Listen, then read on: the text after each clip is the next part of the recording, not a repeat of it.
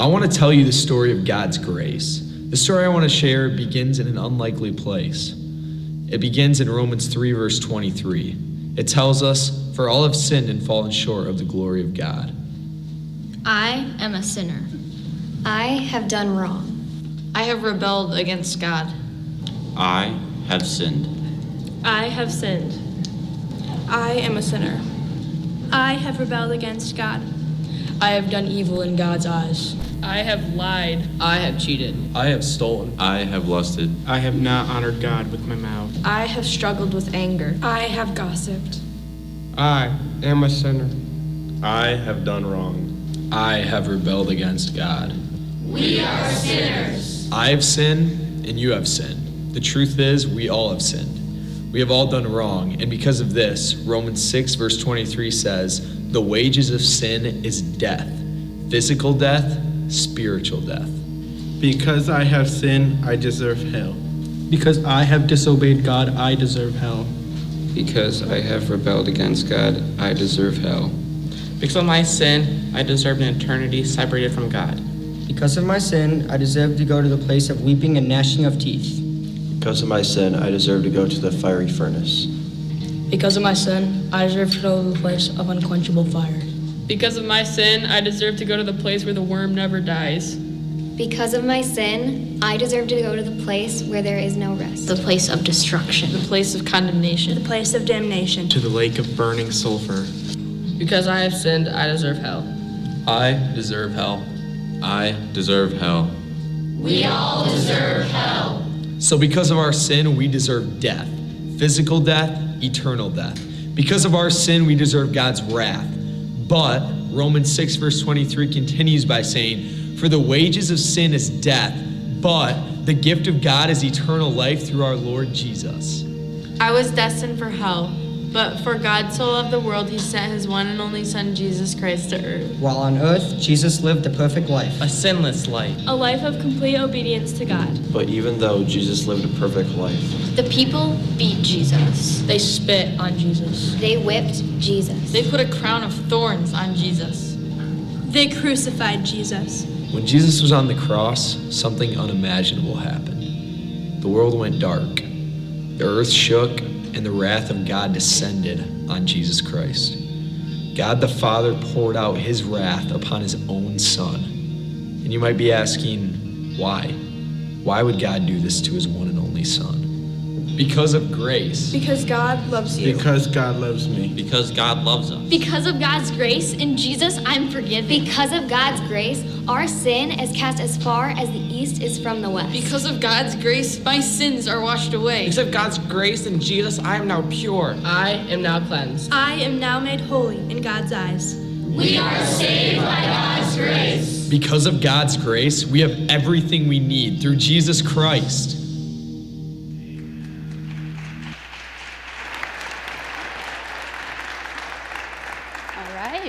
Good morning once again. Uh, I guess for those of you who were not paying attention five minutes ago, my name is still Molly Jasper. And if you were paying attention, it's Molly Jasper still. I don't, I can't change that at all. But I want to talk to us a little bit about the second part of our message, which is the physical and spiritual needs of our world. So far this morning, we have been reminded that if we are in Christ, we have salvation through God's grace and faith in Jesus. We are lavished in God's grace, but at this point, I want to turn our attention to some of the physical and spiritual needs in our world. Starting with physical needs. What are some physical needs that our world has today? Well, let's start off with an obvious one hunger. World hunger is and has been a problem for a very long time. In fact, of the 7.7 billion people on this earth, 13% of them live with hunger. That is 795 million people. And just under that is thirst, with 11% of the world's population, 790 million people. Because of this, 26,000 children die every day due to starvation and preventable diseases. 26,000. To give you an idea about how many people that is, the city of Walker has just about 25,000 people. So more children die every day due to starvation and preventable diseases than the entire population of the city of Walker. Now, those are just some world statistics. Let's zoom in a little bit to the state. The state of Michigan has 1.4 million people living with hunger. That's about one in seven people. 30% are actually children. On top of that, there's 100,000 homeless people.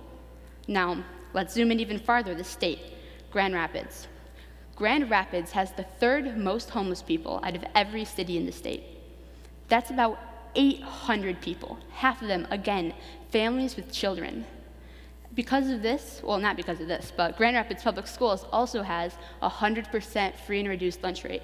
This means that about 50%, uh, 50,000 students don't have access to meals outside of school hours.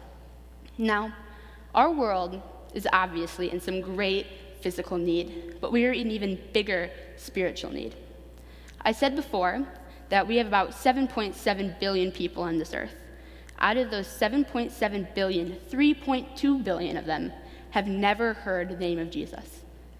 That means that 7,000 people groups have never heard the gospel. That means 40% of the current world has no hope for eternal life. Physical hunger and thirst, those go away after a little bit. This, this is forever. Now, like I said before, it is obvious that our world has incredible physical and spiritual needs. And we as Christians have a duty to do something about that. Jesus says in Matthew 28, chapter, uh, 28, verses 19 to 20, Therefore, go make disciples of all nations, baptizing them in the name of the Father, and of the Son, and of the Holy Spirit, and teaching them to obey everything I have commanded you. It is our duty as disciples of Jesus to make disciples of all nations. He has put that responsibility on us, but I think that often we are too busy focusing on other things to really focus in on this mission that God has given us. It is our job to do something about the spiritual needs that we have in this world. And not only that, but God also makes it abundantly clear that it is our job to do something about the physical needs in this world. In 1 John chapter 3 verse 17 it says, if anyone has material possessions and sees a brother or a sister in need but has no pity on them, how can the love of Christ be in them? If anybody has material possessions, I want to point out that most of us here today are full of material possessions. In fact, on average, a person in Michigan makes about $55,000. Now, I want you to imagine with me for a moment. Okay? The average Christian gives about 2.5% of their income. But God wants us to tithe. Tithing is to give 10% of your income. So, what would happen if every Christian tithed? And not only that, what would happen if every Christian in Michigan alone tithed? Do you know how much money the church would have? This is crazy. So, you, you got to listen to me here because my mom didn't even believe me. So, like, some of you don't even know me. Why would you trust me? She knows me. She didn't trust me. So, here we go. It's $38 billion. I know, I know. $38 billion. What could the church do with $38 billion? If you don't believe me, you can Google it. It's crazy. So, like I said before, one in seven people in Michigan live with hunger. That would cost about $635 million to fix. But we have $38 billion, so let's go a little bigger. Global hunger. Global hunger would cost $25 billion to fix. If every Christian in just the state of Michigan tithed, we could solve global hunger and prevent deaths from starvation and preventable diseases within five years, if just in Michigan. And on top of that, it would cost $1 billion to fully fund all overseas mission work. If every Christian in Michigan tithed, we could wipe out global hunger, deaths from preventable diseases and starvation, and fully fund all overseas mission work. And we would still have like $14 billion left over. It's a lot of money. If anyone has material possessions and sees a brother or sister in need but has no pity on them, how can the love of Christ be in them? God also calls his followers to be part of this thing. It's called the Society of the Second Mile. Now, this term comes to us from a devotional book by Max Lucado. Lucado. Last names are hard. But it comes from a devotional book by Max Lucado. We're going to go with that. And in this devotional book, he talks a lot about giving sacrificially. The verse that he uses to back up this statement comes to us from Matthew chapter 5, verses 41 and 42, which say, Whoever compels you to go one mile, go with them two. Give to him who asks of you, and do not turn away from the one who wants to borrow from you. Whoever compels you to go one mile, go with them two. What does that mean? Well, back in Jesus' time, Roman soldiers could go up to a Jewish citizen, give them all of their stuff, and force them to go with them one mile. They could just throw all their stuff onto the Jewish citizen and be like, hey, we're leaving, let's go. They could force them to go one mile. But here, Jesus says, whoever compels you to go one mile, whoever forces you to go with them one mile, go with them too. Do more than what you are asked of and serve those in this world. And honestly, sometimes going the second mile isn't going to be that fun. For example, last year I ran cross country. We ran two miles. And before you'd start every race, they'd be like, don't, don't worry, it's just about having fun. No, it's not fun, okay? But God calls us to do this, and He calls us to do it with joy and with grace. And we can do this with joy and with grace because we are in Christ.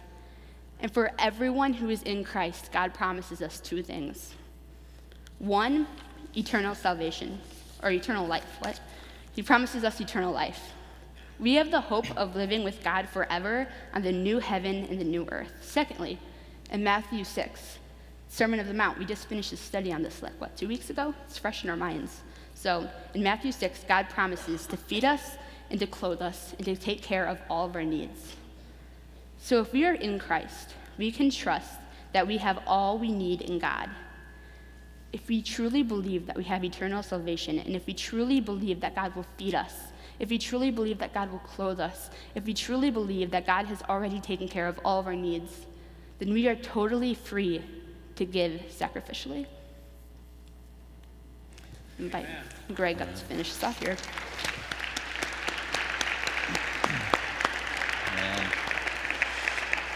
Uh, good stuff, Molly. Thank you for, for sharing with us, sharing your heart. We hope that we have been abundantly clear on two things this morning. First, we hope that we've been abundantly clear that God has lavished us in grace. As Molly was saying, we have hope for eternal life. Eternal life on the new heaven and new earth with God forever and ever. For anyone in this sanctuary who is in Christ, we have hope for life eternal with God. And so we cherish that. We hold that. That is our hope. But Molly also reminded us God's going to take care of every single need that we have. He says, Don't worry about tomorrow. He's going to take care of our, our food, He's going to give us clothes. We don't have to worry about a thing. We can have the faith like a child. When we were children, we didn't go up to our parents and say, uh, Mom, I'm worried about getting food. I'm worried about where am I going to get my clothes, right? Our Heavenly Father, or excuse me, our earthly Father clothed us. Our earthly Father fed us. Our Heavenly Father is going to do the same thing. God has lavished us in grace. The second thing we hope that we have been abundantly clear on is that our world has urgent physical and urgent spiritual needs. 25, 26,000 people, children, die every single day because of a lack of food or due to preventable diseases. Our world has a lot of physical needs. Our world has even more spiritual needs. If 40% of our current world does not know the name of Jesus, we confess they don't have hope for eternal life. As Molly so brilliantly reminded us, it is our job as Christians to go make disciples. And so, in light of all the grace that God has lavished on us, due to the fact that every single one of us, if we have faith in Christ, know without a shadow of a doubt we have eternal life on the new heaven and new earth with God forever and ever, and knowing that God is going to take care of our needs, I want to ask you this question. It's a question that was posed by David Platt.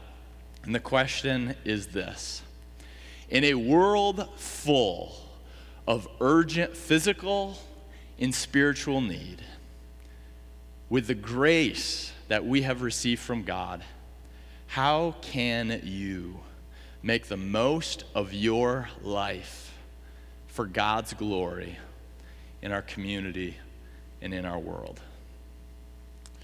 In a world full of urgent physical and spiritual needs, everything that Molly talked about, knowing that God has lavished us in grace, knowing that we have hope for eternal life, how can you make the most of your life for God's glory? How can you make the most of your life for God's good? Not our own, right? Remember, we have everything we need in Jesus Christ. How can you make the most of your life so that God is glorified and made known to the ends of the earth? How can you use your life to serve the poor, to serve the needy, to bring about change to all of these injustices that surround physical and spiritual needs? It's my hope that this morning God has just placed something in your mind and on your heart. I hope right now you know that God is convicting you to do something. I don't know what God is calling you to do, but I hope you will be obedient in that. But for those of you who are saying, I'm not really sure how to respond to this, I know that I have received lavish grace from God. I realize I have hope for eternal life. I realize there's a bunch of needs in our world, but what can I do? And if you're asking that question, uh, I want to just give you maybe a few possibilities. Maybe God this morning is nudging your heart to say, it's time to pack up your bags and go to a third world country. There are two people that I know of in our church who are wrestling with that thought right now. One young woman is saying, I, I, I want to prepare myself to go to the Middle East.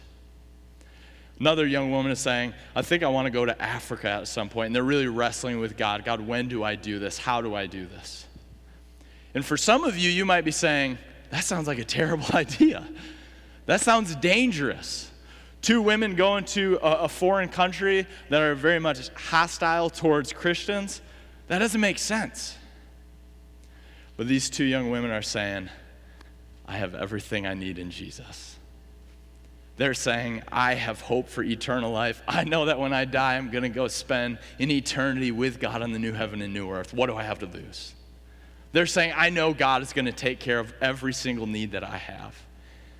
Because they have received everything in Jesus, they are free to give everything for Jesus. But I realize God is probably not calling all of us to pack up and go to a third world country. Um, in fact, I very much feel like my calling at this point in my life right now is to serve right here, to do youth ministry at this church to help disciple young people. You know, for me, I know God has placed me there. And there are 16 or 17 other youth leaders who say, I can respond to this question by sacrificing my Sunday night or my Wednesday night and a lot of hours in between those nights to disciple students. We gather every single week to help them look more like Jesus Christ. And so maybe God is nudging you this morning. All right, I got to be more sacrificial with my time. It's time to step up and serve. Remember Pastor Bob's goal for us. We'd have 100 new leaders step up to serve. Maybe this is the encouragement that you need today to say, you know what? I'm going to step up and I'm going to make disciples right here at our church, right here in our community. Another option for you might be uh, to disciple a friend group. I'm assuming most of us have friends who don't have the same beliefs that we do, or if they do, their lives don't necessarily align with Jesus' uh, commands. uh, and over the past year, I became super convicted because I have spent the last seven years of my life just pouring in to students at this church. But for the past 20 years, I have had a friend group over in the Dorr in Wayland area whose lives don't necessarily look like Jesus's. And so this past January, I said to, to three other guys, I'm like, hey, let's meet every Tuesday night and just see how we can make our lives look more like Jesus Christ. And it's been nothing special, but I have absolutely loved it. All we do is watch a five minute video and answer some questions. That is something every single person in this sanctuary can do. So maybe you have a friend group who you can say, let's go look like more. Let's go look more like Jesus. Another possibility might be even to serve as a Kids Hope mentor. There are hundreds of kids just down the road at Central Elementary. You can spend one hour once a week teaching them how to read, helping them do math, or maybe even just be a friend. Sometimes you don't even do schoolwork. Eat a snack with them.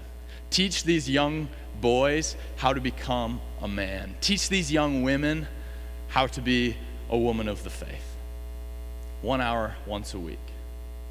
I don't know how God is convicting you this morning, but all of the ways that I have just talked about, they require sacrifice. They cost you something. And perhaps they cost you the very thing that is most precious to you, and that is your time. But remember, we have absolutely everything we need in Jesus. Because I have hope to live eternal life with God in a new heaven and new earth, I'm free to give up a Sunday night, a Tuesday night, a Wednesday night. Because I have hope in Jesus Christ, because you have hope in Jesus Christ, we can give up that hour a week to go be a Kids Hope mentor. We can serve here in our church community. We can go downtown and love people here. We can give up our jobs and move to the Middle East. Why? Because we have everything we need through the grace of Jesus Christ.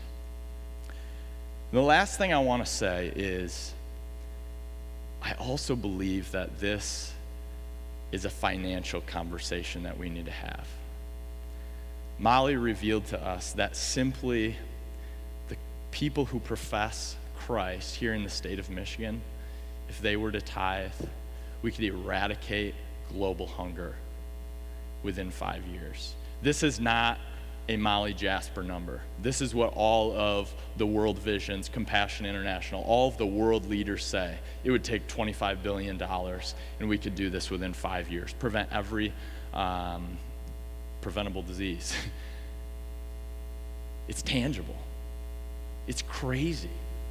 It's crazy how realistic that is for us.